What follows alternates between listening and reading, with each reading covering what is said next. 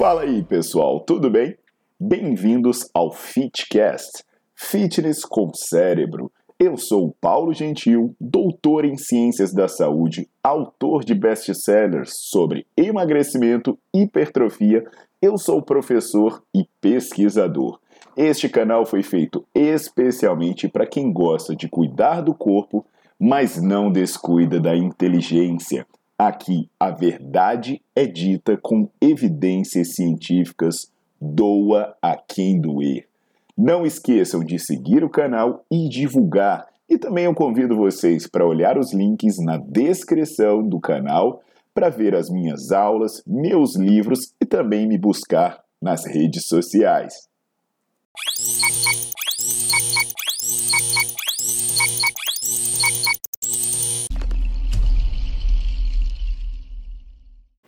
Olá pessoal, tudo jóia? Paulo Gentil de volta e hoje eu vou falar de um assunto muito sério e um assunto muito importante, que é o controle da depressão. A gente precisa entender e a gente precisa reconhecer a magnitude desse problema. A depressão ela se tornou um problema de saúde pública. A depressão vem causando grave sofrimento a centenas de milhões de pessoas no mundo todo. Dentre as várias formas de combater a depressão, o exercício tem aparecido como um recurso valiosíssimo. E quando eu falo de exercício, isso pode incluir também a musculação. Nesse sentido, tem uma revisão de literatura muito interessante que foi publicada num dos periódicos do JAMA, que é do grupo do Gordon. Nele se confirma que a prática de musculação está associada à redução dos scores de depressão. Interessantemente, é, os resultados positivos, eles parecem independer da quantidade, ou seja, do volume de treino, do estado de saúde ou dos ganhos de força obtido com treinamento. Então parece que treinar com pesos, fazer o treinamento resistido, vai beneficiar as pessoas com depressão em uma ampla gama de possibilidades. Mas tem alguns detalhes que parecem fazer bastante diferença. Por exemplo, os resultados foram melhores para as pessoas com maiores níveis de depressão. Ou seja, o exercício ajuda mais quem mais precisa.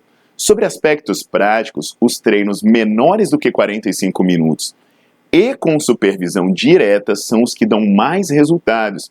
Os autores, inclusive, sugerem né, que pode ser interessante se treinar com mais intensidade para fazer sessões mais curtas e, com isso, ter melhores resultados.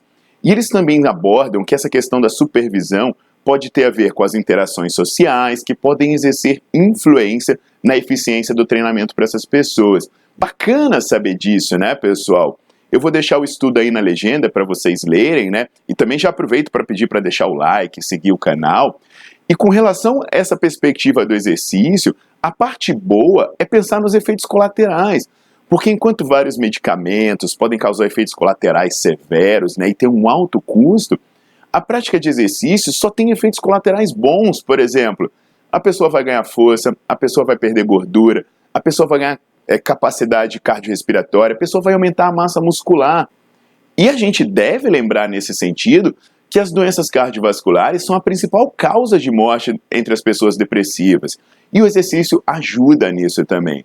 Então essa informação ela é muito importante para as pessoas que sofrem com depressão e também para os profissionais da área, já que pouco se fala disso. A gente precisa intervir. E para intervir é preciso entender a complexidade do problema. Eu sei que nem sempre vai ser simples fazer com que uma pessoa depressiva treine, ou para quem é depressivo criar uma motivação para treinar. Mas a gente precisa entender o tanto que isso é importante e criar estratégias para que isso aconteça, adaptando o treino, criando formas mais acessíveis para essa prática e oferecendo mais possibilidades. E sem dúvidas, a gente deve trabalhar com bastante empatia e dentro de uma equipe multidisciplinar, e assim a gente vai conseguir ajudar muita gente que está precisando disso.